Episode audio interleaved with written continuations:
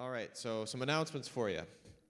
Uh, first and foremost, we have a invite you to fellowship with us after the service. We have a meal prepared by uh, Don and Maria. Yay! Should be delicious. Looking forward to that. um, uh, just a reminder. Um, you know, we're gonna start reminding. I think everybody again, um, especially as fall coming up. Um, we do have. Every morning at 9:30, we have excellent opportunities for um, all sorts of different things. There's a coffee bar, but there's also uh, classes for all age groups. Um, especially me and my wife, we uh, have a youth group up there, up uh, upstairs, um, for those um, middle school and above. And um, we've kind of been taking a break this summer, but we want to start um, encouraging you to start thinking about perhaps coming up if you're um, that age or going to be that age, middle school and up to high school, even, even after high school. We have some who are post high school who just come and want to, to hear about the Word. Um, we'll be discussing different things, just kind of chatting about what God has for us and, and what He shows us through His Word, you know, kind of some deep study stuff. So be thinking about that. And if you know somebody that age who you think should be up there and learning that type of thing, uh, it's, a, it's a good opportunity it's a good time to learn with those of that age group. All right. Uh, we also have uh, an invitation from Kent and Chantel for uh, Saturday, August 25th. Um, boots and bling, music all day, yard games. Um, bring your own dish to pass, lawn chairs. Sounds like fun. Uh, we have a serving opportunity uh, for those who know about computer, networking, social media, that type of thing. Um, we're looking for someone, uh, so talk to Pastor Steve or John Cootley if you're interested in that. Uh, we have a, a building fund report. Uh, not too different than it's been the last few weeks. Um, we have uh, the goal of 35,000, right? And we've gone uh, 33,070, so we have 1,929 to go. So we'll keep feeding into that, right? Let's see, other things worth announcing this week. Um, we have the normal kind of weekly things, I believe. We have quilting group. Uh, we have a class at 1 on Wednesday with uh, Grandma Joyce and Grandma Glennis. Uh, but um, let's see, on September 8th, we have a four week Bible study led by Pastor Dean on the book of James. Um, and also September, Sunday, September 2nd, so that's two Sundays from now, I believe. Uh, we'll have prayer of blessing over the backpacks, praying for those who are going back to school, praying for blessing, favor, and protection. All right. I think that's our announcements. All right, so I have something to share with you this morning. Pop it up here quick. Um, something to sort of encourage us, I guess, as we're thinking about blessing and thinking about uh, our giving too.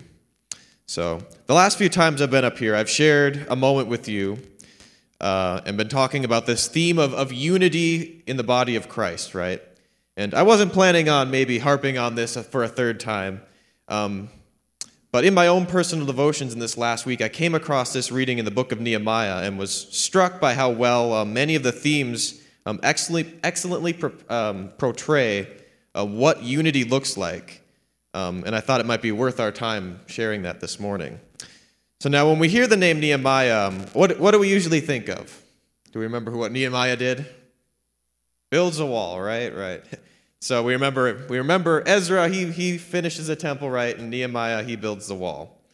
Um, the thing is, is that uh, Nehemiah didn't build that wall. He didn't build it all by himself, did he?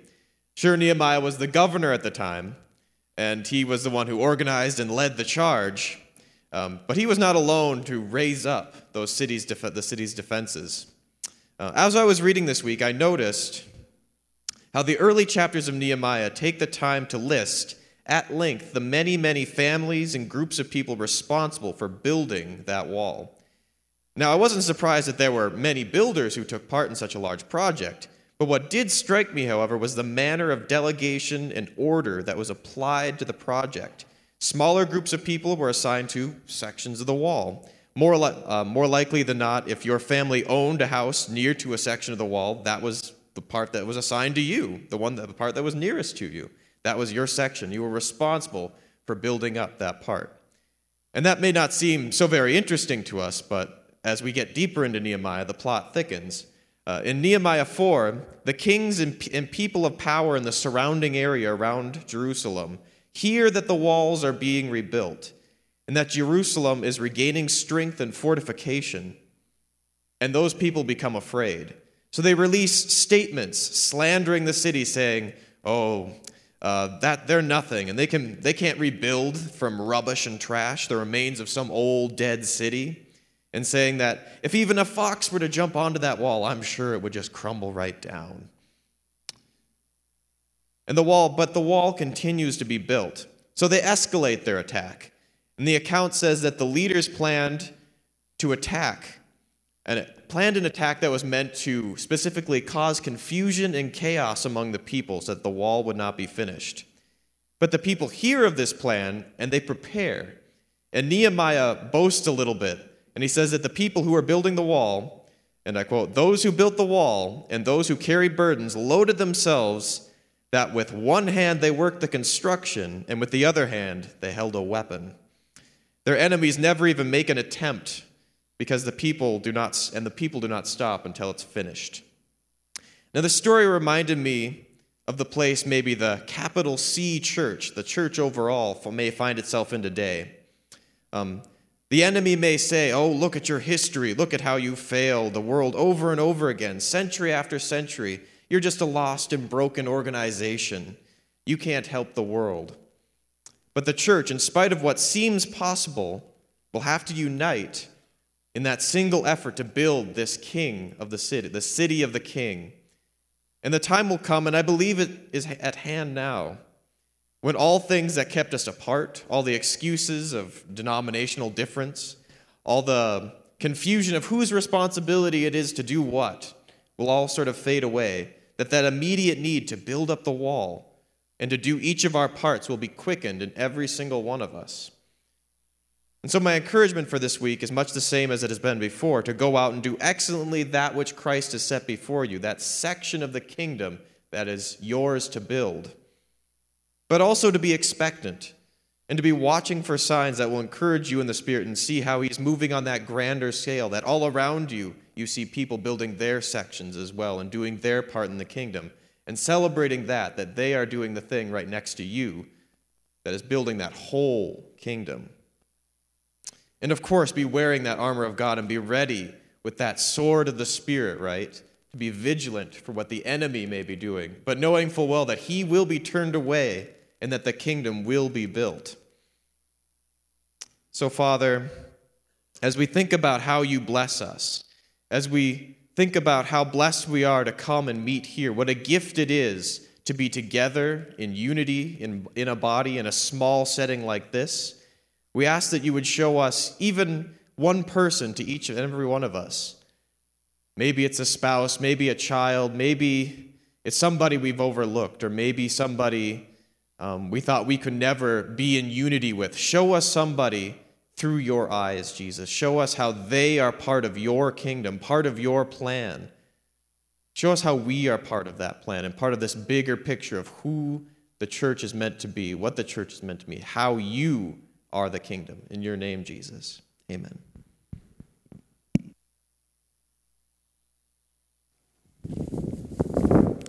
Thank you, Peter. Well, let's see Put this aside. I like to sit when I play, but I guess I like to talk. I like to stand when I talk. Um, talked this morning about salvation, and um, I was raised a Lutheran. Okay, I was baptized into the Lutheran Church, and I was confirmed a Lutheran. So my whole concept of salvation was I set, good to go. You know? That's what they that's what they told me. You're good to go. In fact, my confirmation was such a big thing among my Scandinavian relatives that they came to my confirmation. They didn't come to my graduation, but they came to my confirmation. It was a big deal. But then after we got confirmed, at least this is how I looked at it, I had a license not to have to go to church. And a whole concept of a personal relationship with God just seemed like, what are you talking about? That's like science fiction, you know? And we had a family that were evangelical Christians that lived down the road from us. And uh, they were weird. Flat out weird, man. I mean, they were weird. Um, you know, the guy, well, I don't need to go into all of it, but he, they were strange. And I mean, they weren't strange in a good way, they were just strange. I mean, they're always worried about the world coming to an end, burying Bibles. Um, in our neighborhood, there was a lot of drinking and block parties, and they would go out there and sing with their auto harp, What a Friend We Have at Jesus, at 12 o'clock at night. Next to my Catholic Irish Catholic neighbors who were, they'd gone to Mass Saturday so they could party Saturday night. And then the guy had a breakdown, nervous breakdown, so I was like, mm, yeah, well, what they're talking about is uh, probably what I don't need. Enough problems. And I did because there was the home I grew up in. There was a lot of uh, there was a lot of alcohol and a lot of stuff going on. Um, but you know, I kept hearing this thing about a personal relationship with God. And I was like, eh, it just doesn't compute, you know? And, and, and that, that was like a seed, I think, probably, that encompassed or God planted in my, in my thoughts, you know? How can we have a personal relationship with God? Salvation. That's what I'm going to talk about this morning is salvation. Personal relationship with God. Best thing I ever did in my whole life. Or best thing I ever allowed to have done in my life. Found out that God was calling, wooing, and, and manifesting himself to me in many ways. we take our salvation very lightly. It's like, oh, yeah, I'm saved. I had to get religionized not to be excited about salvation. After I got around enough old stuffy, beat up, belligerent, nasty, mean Christians, that's what you are. If you're not, if you're not walking in the light, you're miserable. Because the most miserable people on the face of this earth are people who have been born again and are fooling around with sin. Because inside you're like, oh, I got this battle going on, and, and then, well, I'm going to judge someone else, and I'm going to tell them what I think. Revelations talks about returning to our first love and just enjoying Him. Many of the songs this morning, they talked about our first love to God. I don't know if you noticed that, but they did. And despite religious people, God's goodness kept reaching out to me.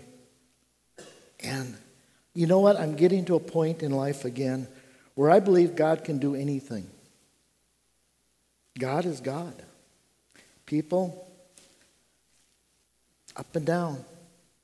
But God is God. Don't look at people. If you're a new Christian, or if you've never been a Christian, or if you're an old Christian, quit looking at people.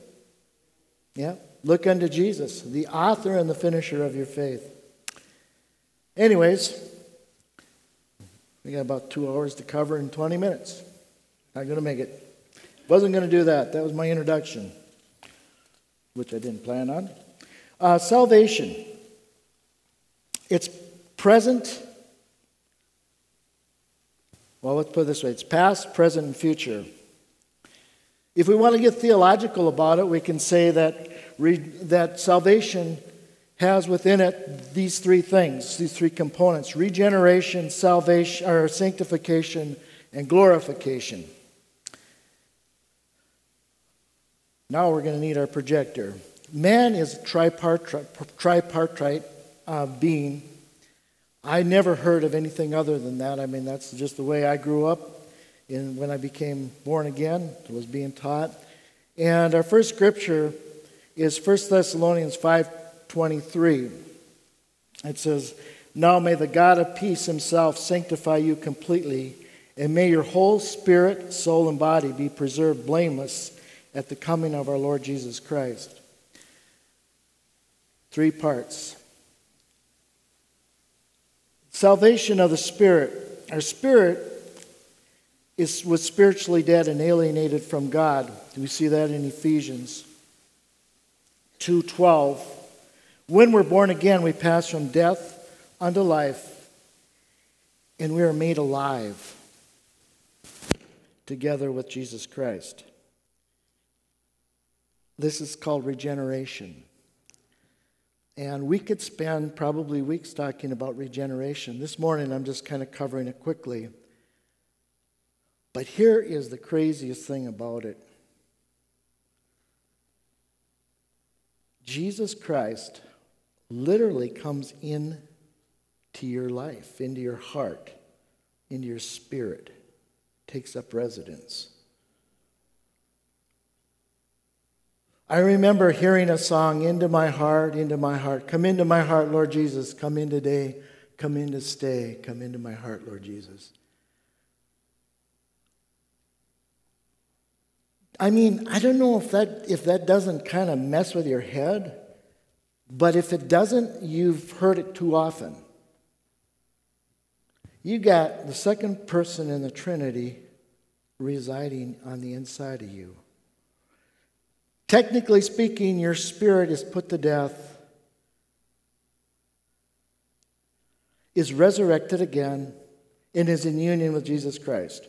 Now, Paul did talk about that. He says, To whom God would make known what is this mystery among us? It's Christ in us, the hope of glory. I mean, that's like, whoa, you know, God's on the inside of me. In fact, it's so radical that we are born again, recreated uh, 2 Corinthians 5:17 Therefore if anyone is in Christ they are a new creation. Behold all things become new. Um, this thing of everything becoming new I mean it doesn't change if you've got brown eyes or blue eyes necessarily or but it's on the inside of you. You've got life. You've got spiritual life on the inside of you. You've got Jesus Christ on the inside of you. The Holy Spirit, you're now the temple of the Holy Spirit. And I use those two terms, Jesus Christ and the Holy Spirit. God is one. I don't understand the Trinity, but I know that I'm the temple of the Holy Spirit because the Bible says that. And I know that Jesus Christ is within me because the Bible says that. But what a wild, what a wild thing that has happened. You were dead to sin. You were under sin. You were under the authority of sin. You had no choice. You know, people kind of like they look down their nose at someone like someone who's maybe, uh, well, let's say you've got a banker that's probably embezzling money and messing around with people. But he's successful, and the community looks at him and says, Well, that a fine guy. He donates, he does this, and he does that. I'm not saying all people, but he's a successful sinner. Let's just put it that way. Maybe he doesn't even do that. But he isn't born again. He's a successful sinner. And then you've got a prostitute, and he looks down his nose and he says, You know what? You're trash. Guess what? They're both going to hell. you know, One's a successful sinner, and one's probably a successful sinner in another venue. But neither one of them are alive to God. You got to be born again, have the Spirit of God coming into your life, killing that old spirit that was under the subjection and authority of, of uh, Satan. You have no choice unless you're born again. You're either, either in the kingdom of darkness or the kingdom of light. You, you, there's no gray kingdom. It isn't there. Anyways, when you're born again, the Bible makes another outlandish statement says, You are now the righteousness of God in Christ. Okay. I don't feel righteous. I don't look righteous. Maybe I don't even act righteous. But the Bible says you are the righteousness of God in Christ. That is who you are because of who resides in you. Notice I said in Christ. I didn't say in you. In Christ. As a Christian, we need to study who we are in Christ Jesus. We need to, to look every scripture up that says in Him, in whom, because that is your identity. That is who you are. Some people said when they've done this, it's almost like they've been born again again. It's like, whoa, I didn't know who this. I didn't know who I was. Okay, so that's regeneration. I'm going to talk about glorification. And um, that scripture, did you get the scriptures up? Or we're, we're going to need 1 Corinthians 15 51 through 54. And, um, you know, glorification is when our bodies are changed. The last trump of God sounds. I don't know if many of you are familiar with uh, cemeteries. I'm not really familiar with them, but one thing that I do know is that in a cemetery, all of the feet face east. Every last one of them. You know why? Because, because Christ is coming from the east. And the thought was that when that morning happens, the dead in Christ are going to rise, and their feet are going to be to the east, and their heads are going to come up, and they're going to greet the Lord Jesus Christ, or they're going to be, re- the Spirit will be re, re, re, reunited, with the, um, with the body. You say, well, what if they were buried at sea?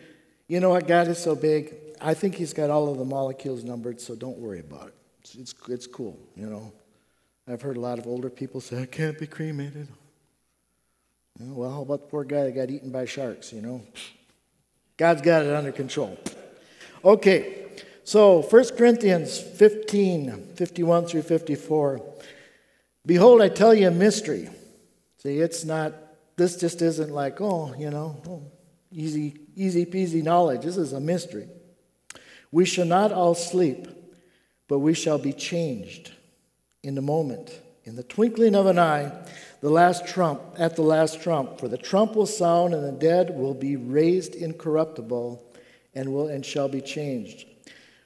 For this corruptible, for this corruptible must put on incorruption, and this mortal must put on immortality. So when the corruptible has put on incorruption, and this mortal has put on immortality, then shall be brought to pass the, the saying that is written Death is swallowed up in victory. I mean, that's got to be something else. I heard, I remember a guy preaching on this one time. He said the twinkling of an eye was one eight, one eight thousandths of a second. I don't know how they measure that, but that's pretty quick. My mom came to the Lord and um, Actually, her whole family, they were born again Christians pretty much, but they all kind of, all had a time in their life where there was some things that they needed to work through. But, anyways, she had a sister who uh, passed on with cancer, and um, I mean, this is so weird. I was thinking about this in the shower this morning. It's like, Amy, I always struggled with her weight. And uh, she'd go to Weight Watchers. That was my mom's sister. And uh, when she got cancer, she was dying in Altru Hospital up in Grand Forks. The morning before she died, she, she uh, mom was talking to her, I think, and she says, "Well, Tora," she says, "Yeah," she says, "I just I just hit my goal, my target weight." and she was somewhat serious, you know. and, and then she passed on the next day. The target weight was kind of a hard one. But, you know, a little bit longer along in the, in the year, mom uh, was sleeping. She had a vision of Amy. And uh, she's, you know, she looked pretty rough because she had cancer. And she said, Oh, Dan, she said, you should have seen her.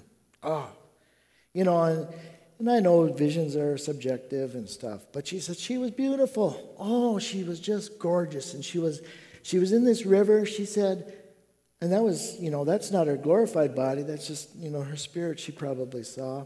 Or however God, I don't know how God does these things, but He does them, you know. I'm not going to try to explain that. And she says, and she was sitting in this river and she was, and she was just dressed in white. And she said, all these Bible verses were just kind of flowing around her. Oh, she said it was incredible. You know, Billy Graham said something that I thought was always interesting. He said, You know, if, if Christianity just boiled down to, a, to this there's a heaven to gain and a hell to shun, it'd be worth it.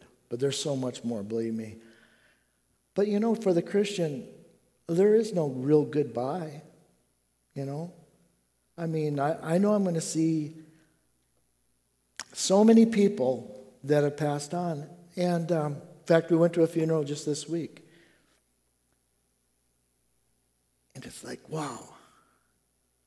We get to see that person healthy and happy and, and able to run and walk. So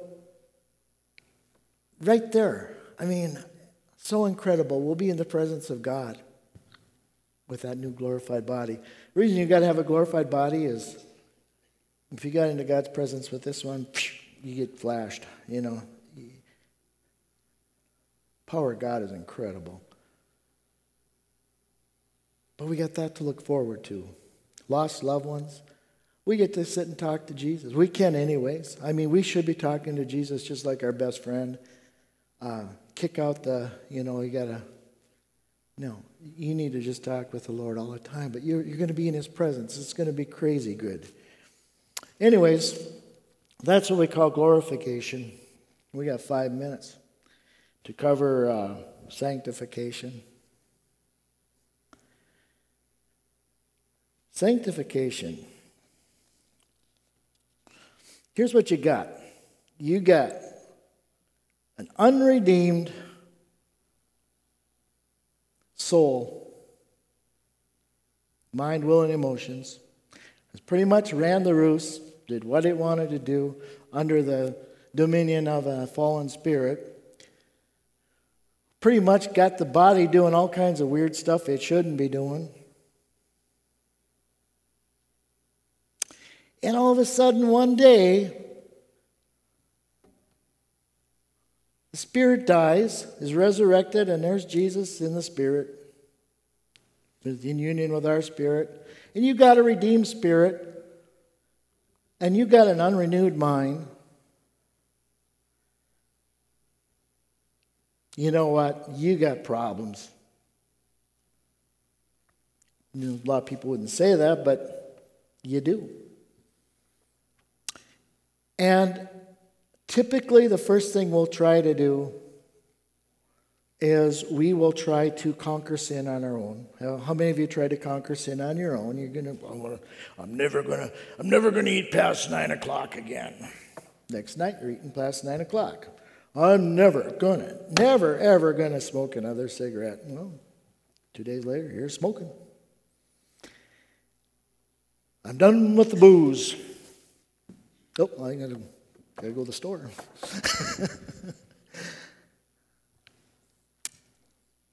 Sanctification.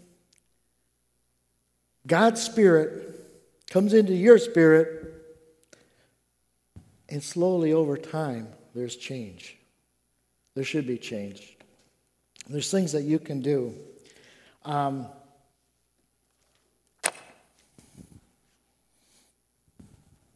when you get that battle going on inside of you and it seems like the flesh is winning and you've been kind of kicked around, you come across the scripture in Romans 7, I believe it's 24. It says, "O wretched man that I am, who will deliver me from this spirit, from this body of death?" And you say, Paul, I kind of relate to what you're saying. But it ends in a question mark. Who will deliver me from this body of death? The answer is Jesus. He'll do it. Yeah. The answer is actually Romans 8 1. It says, There is therefore now no condemnation to those who are in Christ Jesus. Whoa. I don't know about you, but when you're walking around condemned all the time, you don't feel so good.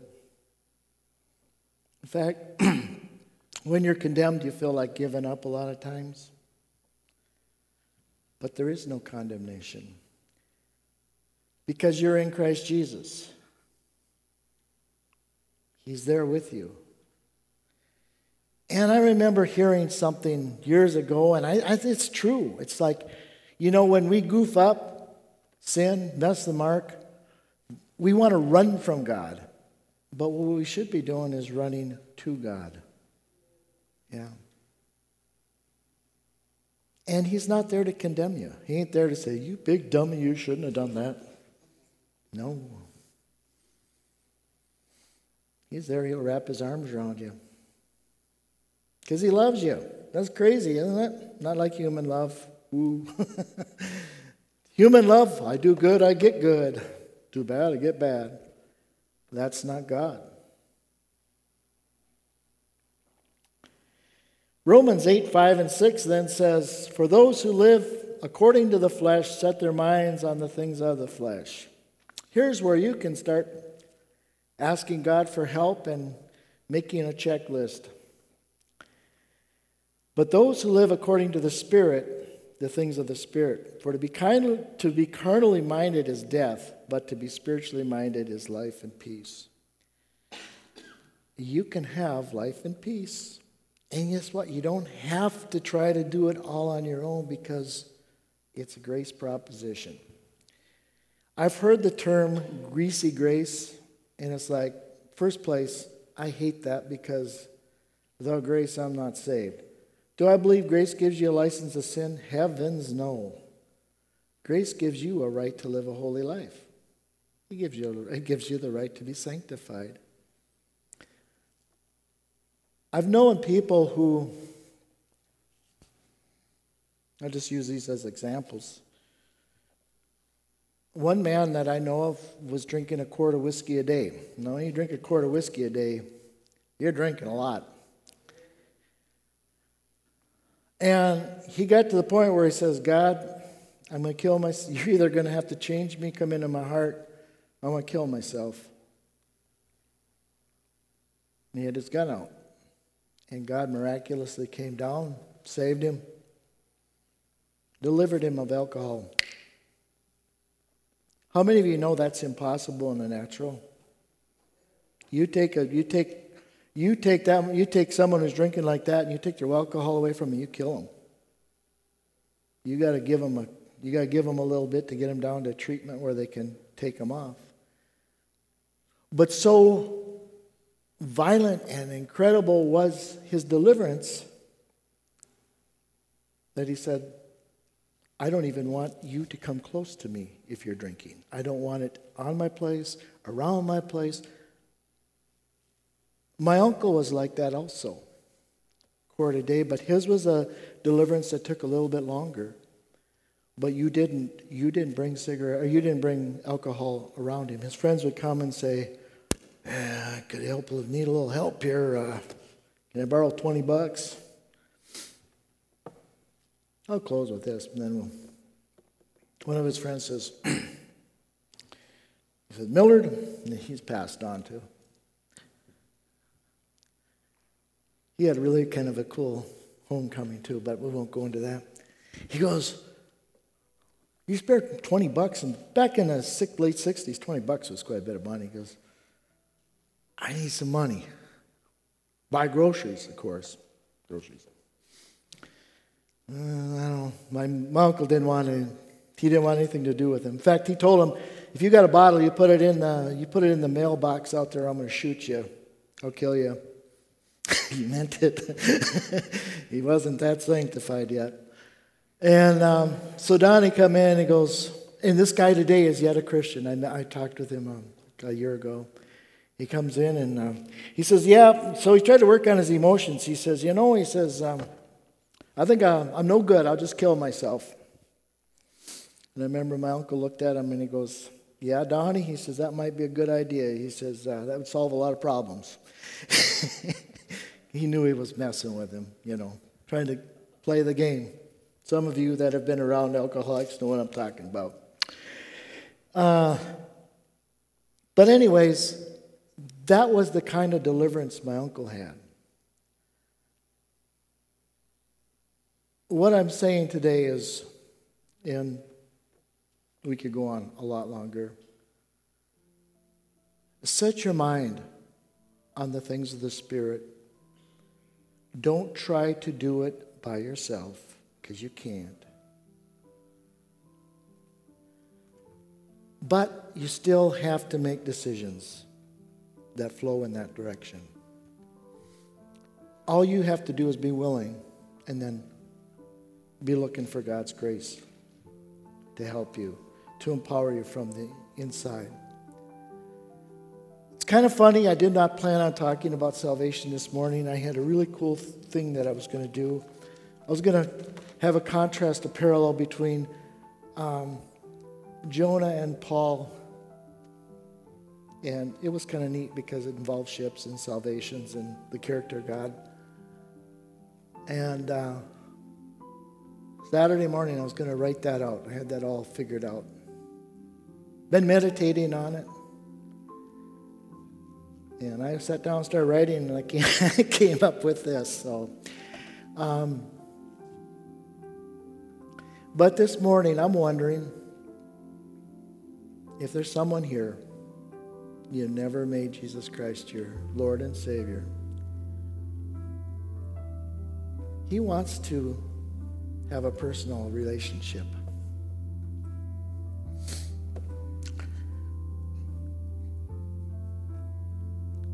Um, I don't like preachers who cry and scream, and you know. But the Spirit of God inside of me is saying there's someone maybe here this morning who needs, who needs to walk in that personal relationship. God wants to give you a hug. He wants to help you gave the Holy Spirit to be your helper. He wants to help you in your areas of life you're, you're, you're struggling with. Um, he's not there to condemn you. There's no, no condemnation. If you've never made the Lord your, your Savior this morning, you just ask Him to come into your heart. If you've been having a little bit of trouble, I don't believe in rededication because I don't believe you ever I don't believe he's ever left you. I believe you maybe have to make a decision, and if you want to call that rededication, you go ahead. But you need to soften your heart up towards God if that's you this morning, too. People that are willing to come up to talk to you. But please, if if if you've never had the Lord Jesus Christ invited into your heart, do that. And please come up and talk to someone because I got born again kind of on my own. I heard a lot of stuff and got under conviction many times. But you know, for the first three months, the only prayer I could pray at night was, Lord Jesus, come into my heart, because I didn't know anymore. But I loved to feel the presence of God, and that's what I felt every time I prayed that prayer for, for many months. Um, Anyways, if if you want prayer, if you feel convict, if you feel the conviction of God in your heart, you feel that wooing, please come up and talk to someone. Um, I'm going to conclude this service. If you need healing, prayer for healing, uh, any other need, please come up after the service. And we'll just conclude with a prayer. Heavenly Father, we thank you that your love is amazing, knows no bounds. That you are our Abba Father, you're our dearest daddy. Just like in the natural, if we make a goof up, Father isn't mad, He wants to help. And that's how you are. You have a love that is never ending. Lord, we just ask for a baptism of your love this morning upon the congregation.